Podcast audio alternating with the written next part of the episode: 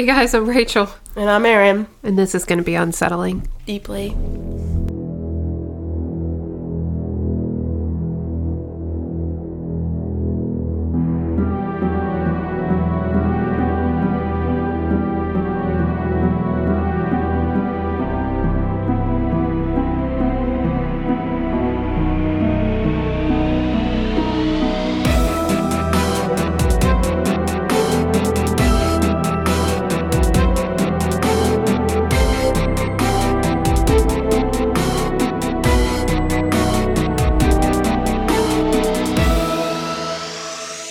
So we were talking about how you talk a lot about the podcast at your at your yob, Yeah. and also you can use a lot of your yob experiences here on the pod, and how I am a complete opposite of that situation where I try to guard it as much as possible.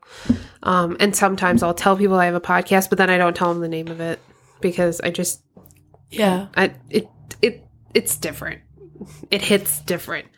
My dad has called me twice now, and I have no idea why. So we're just gonna let it go to voicemail. Sorry, Dad. That's what I do when he calls. I'm in the middle of something. Oh yeah, Clark calls all the time, but it's early for a Clark call, so he's probably calling to tell me that he got us a turkey. Oh. Yeah. So anyway, um some people that I I work with do know I have a podcast. Very few of them know the name of it. This one individual that requests or recommended this case knows the name of it now. Um and apparently this employee that I work with knew someone related to the person directly or like s- somehow he has a close relationship to the family of the person that this case is centered around Hmm. and not the victim. Okay. Um, Okay. so I had never heard of it. It's really bizarre. It's really terrible. It was really difficult to find information on. The only like um, solid information I found was either there is one snapped episode about it, snapped killer Yeah. couples, and um, also like local newspaper articles. So it never made its like mainstream. Okay. Um, so, anyway, this case, like most, was brought to light by the unfortunate happenings of a random bystander uh, who found a dead body on September 20th of 1996. The body of an elderly woman was found at the edge of a tree line in Madison County, Georgia, by the owner of the farm she was found on. So, this guy was out checking on his farm. He saw like weird tire tracks, followed them to the tree line, and that's when he saw this body. Um, she had been beaten beyond the point of recognition and was obviously dead. So he immediately called the police, but they were unable to find any identification on the woman. She had nothing with her. Her face was badly mutilated, so the only way to describe her was her clothes. Uh, within a matter of hours, the Madison Madison County, Georgia Police Station received a call from a police station in Lumberton, North Carolina, Far. yeah. Saying a man reported his wife missing and she was wearing the clothes reported in the description of the dead body. Okay. But how would a woman, who we learned to be was Lola Davis, who was 90 years old, Wow. end up beaten in the woods two states away? Yeah, what the hell? So initially there was no leads at all. Until a day later when Lola Davis's car was abandoned in Alabama. Hmm. So she's from North Carolina. She her body was found in Georgia. Now her car's in Alabama. And it was searched for fingerprints. And one of those fingerprints resulted in a match. So let me bring it back a little bit and tell you about Alicia Woodward. Alicia grew up in Willingboro, New Jersey. She had a pretty normal upbringing, uh, aside from her parents getting a divorce when she was 10. Uh, the divorce had a big impact on Alicia. She used to be bright and outgoing, but after the divorce, she became very shy and guarded. Uh, she didn't interact well with other kids and always just kind of felt like an outcast. She eventually felt so directionless and lonely that she decided to quit school at 17 in 1996. She was looking to get a job and saw that a local PetSmart was hiring, so she decided to go in and fill out a job application. She didn't get a job, but she did meet John Esposito, who was filling out an application as well, and they were immediately smitten with hmm. each other. So John Esposito was 21 when he met Alicia. She's 17, he's 21. He was also filling out the application at PetSmart. John, however, had a different set of circumstances that caused him to need a job. Gentlemen. It sounds like they said shush. Quiet. Sorry. It's okay. Um yeah, so John had a different set of circumstances that caused him to need a job. John's upbringing was wildly different from Alicia's. John's parents divorced when he was six months old. Ciabatta. John's father was a mafia hitman. Oh. Yeah, and was charged with murdering and dismembering a man and was sent to jail when John was 10. Oh. Yeah. John went to school with the kids of the victim of his father. Oh. Yeah, terrible. Yeah. So, John, oh. his entire school career was a nightmare because he was beaten up, he was ridiculed, he was an outcast because of what his father did. Hmm. So, he became angry and withdrawn as well. John also began to learn black magic and would follow occult activities. Um, John's mom saw that John was struggling with mental illness and she had him hospitalized for a little bit just to be watched. Uh, but John was still struggling and decided he was going to drop out of school as well. He eventually signed up for the army, but only lasted two weeks Oh. uh, before he realized he couldn't deal with the strict schedule and responsibilities. So John went back home to New Jersey and began fighting with his mom. How you just get out of the army too? So you don't, I think that is technically going AWOL. yeah. I don't think you can just leave. No. Um, John's mom eventually kicked him out and filed a restraining order against him. So John was now essentially homeless and looking for a job, which is why he was applying at the PetSmart that he met Alicia in. Okay. So the connection between Alicia and John was immediate. They found somebody else that understood them. They immediately fell in love and spent all their time together. Neither of them had ever been successful at getting jobs. So when John told Alicia that they should leave New Jersey altogether and drive until they find a future together, Alicia was thrilled. She they took Alicia's car one night. She told her mom that she was going to a friend's house and um, they started driving. Just drive into a future. Yeah, that was their plan. Um, so now remember, they don't have jobs and they're on their own. So the little money that they had quickly ran out. And Alicia reached out to her mom and asked her to wire her money so she could get home. And her mom sent her 40 bucks, like, sure, I'll help you get home. Because now she realized she wasn't as a, at a friend's house. She realized she wasn't coming back Yeah. this was the only way to get her back kind of thing um but the 40 bucks didn't last long either and that is when john devised a horrible and senseless plan on how they would fund the new life they had together john told alicia that they would wait outside a grocery store for an elderly person to come out then they would kidnap them and rob them Hmm. At this point john and alicia were in lumberton north carolina Okay. and that is where they found lola davis It's a terrible plan. horrible. Lola Davis was a 90 year old woman who was very independent and had a very structured schedule. So when she didn't come back before dinner after getting her hair done and going to the grocery store, her husband knew something was wrong and reported her missing. He initially thought that she just had like a a mental lapse and, you know, Yeah. That happens with older people they just start driving and forget where they're going. So that's why he reported her missing. He didn't think anything else of it. What had happened was Alicia went up to Lola in the parking lot of the grocery store as she was leaving and told Lola that she was afraid of her boyfriend and she needed a ride to get away from him, and Lola agreed. But before they made it out of the parking lot, John jumped in front of the car and made Lola stop so he could get in the back seat. So then John had them drive a little bit further and had them switch. So now Alicia is driving. Lola's in front passenger, John is in the back. The entire time he has a, a little pocket knife, like little teeny pocket knife to her. So um they ended up stealing a thousand dollars in cash that was in Lola's purse. And then they wrote a check for cash in the amount of three hundred dollars and went to the bank and cashed that check. They then drove Lola's car to Georgia, where John found a farm and told Alicia to pull down the dirt road to the tree line of the farm. And this is where John Esposito forced Lola Davis out of the car and beat her with a tree branch. All while Alicia just watched from the front seat. Oh my god. There's so many other ways to get money. Like, why is this your first thought? right? Like, and why a little old lady? Like, None of it, it doesn't like, yeah. because really, you're that that's not even like a a good person to assume has money. Yes. Like they're retired. Yeah. Anyway, John got back in the car and they headed for Alabama, where they left Lola's car along the side of the road and walked to a gas station.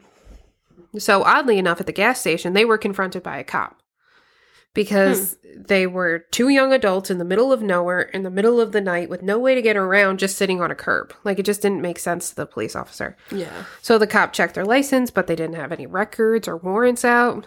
So he said they were free to go. And then John, being a ballsy motherfucker, asked the cop to bring them to the motel down the street.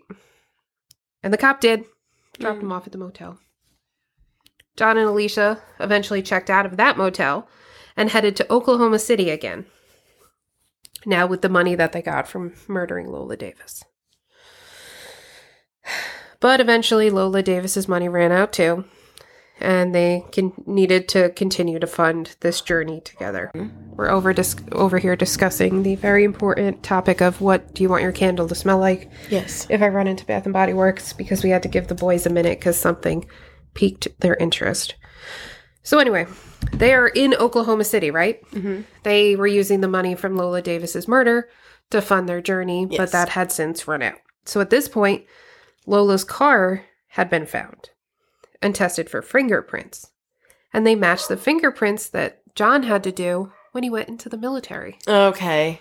hmm There we go. So now they're on a hunt to find John. And they reached out to his mom, John's mom, who mentioned his relationship with Alicia. And they reached out to Alicia's mom, and Alicia's mom confirmed that she wired Alicia money in Lumberton, North Carolina, Okay. but didn't know where she was now. So now everything is kind of coming together. They're connecting the dots. John and Alicia were waiting outside a grocery store in Oklahoma City while all this was happening. You know, their MO. When Lawrence and Marguerite Snyder were heading back to their car.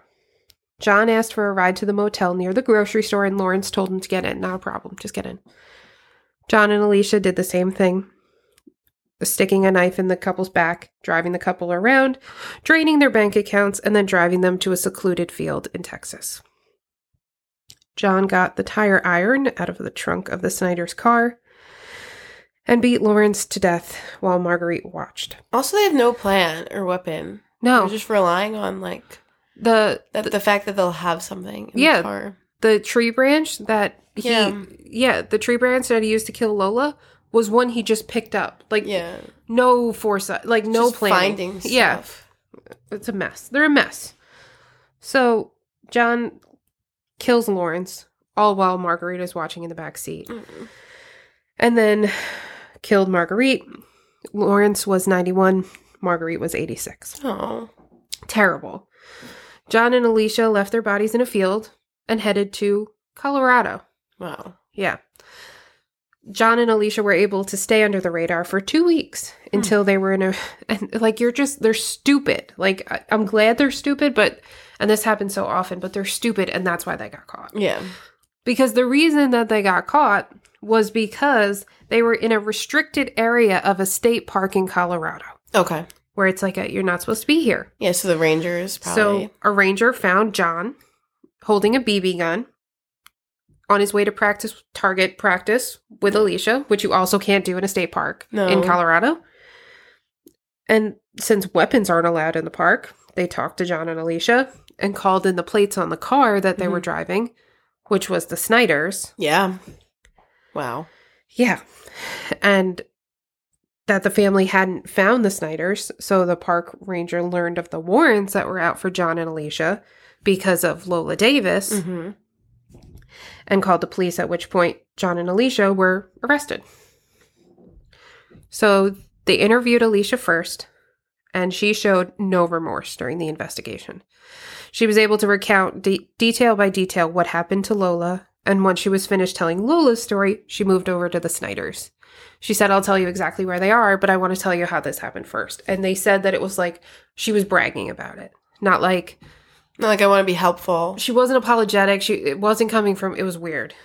very very unsettling because she's only 17 That- yeah, that's, I was just thinking about that. How Yeah. creepy that would be. yeah so then john was interviewed and he started by saying quote i have no remorse i have no conscience conscience and it seemed like john was also proud and eager to share the gory details of the murders with the police. He then drew a map so the police could find the bodies of lawrence and marguerite snyder. And the map led them exactly to the where they were. Um, alicia and john were tried and found guilty for the murders of lola davis lawrence snyder and marguerite snyder. And they are both serving life sentences and no longer communicate with one another. And that was important because after their trial they were tried together they were sentenced and then brought back into holding cells but separately and it was like your standard bar holding cells not like rooms i guess they are i have no idea but i guess they're rooms now and they were like making out through the bars Ew. yeah just like y- y- what Hate that. yeah. Um so they are both serving life sentences. Um they don't communicate anymore. But this information was very difficult to find. Uh, there's an episode, like I said, about them on Snapped. Murderpedia had a little bit, but mostly it was local newspaper articles and the fact that I work with someone that was like, "Hey, you want to hear a crazy story?" Yeah. um because it really was like i mean we they ended up having to go into trial for three or four different states because of all the things that they did north carolina texas where they found the bodies because that's where they were murdered um georgia because that's where they were murdered and then they abducted them from alabama so it was like all these different states they were just on a tour going to different courts Insane. it is. Um, They weren't so dumb. They might have like just never I know. been connected. I Which is crazy to think about too. It is. If it wasn't for him joining the military, because they were so young, they didn't have any other records. yeah. So it just happened that he decided he was going to join the military. I mean, thank God he did. But had he not done that, Yeah. Who knows how this could have gone? yeah, and they would have just kept going Yeah. because they had no remorse. They enjoyed it. yeah. They thought that that was an ideal life to be living at 17 and 21, taking out old people. Yeah. Just horrible. Not ideal. No, Yeah. It's terrible. Um, I feel like there was something else I was going to tell you, but now I forget what it was. I always think about that. Like on the way here, I'm like, oh, I wanted to mention that to her. No, Then you lose it. Eh, it fails me. My brain is is failing me quickly. But yeah, Me too. yeah, yeah. We're we're reaching the end of our four recording sessions, and it's it's taking a toll on us. So now I need to go smell candles. Um, but yeah, Yeah, that's That's a good one that a lot of people have never heard of, I'm sure. So yeah. There's just like little to no information on it. yeah. And if you Google like Alicia Woodward, um, because that's the person that I work with that they like knew, it's you like it's so unknown that you get like people that work in colleges with that Yeah. name. Like normally you would get something, you get nothing. Wow. Yeah. Crazy. So that's all I got this week. Thank you. Um, there hasn't been any movement on the Delphi cases, but if there is by the next time we record, which will be December something, um, I'll update you then. We'll let you know. And have a happy holidays, and I hope you had a good Thanksgiving Enjoy. and a good birthday. By the time this came out, you're old. Oh, our podcast is one now. Well, speaking of old. Wow. Yeah, it's one. Actually, on your birthday. Whoa. Yeah, I don't know how we did that, but it turns one on your birthday. Huh. Okay. Yeah. So happy birthday to the podcast and to you. And me. And you. And you and you and you. Mm, thanks for a good case. Yeah. You have a rest. Yeah. Have a good snooze. Yeah. All right. Talk to you later. Bye. Bye.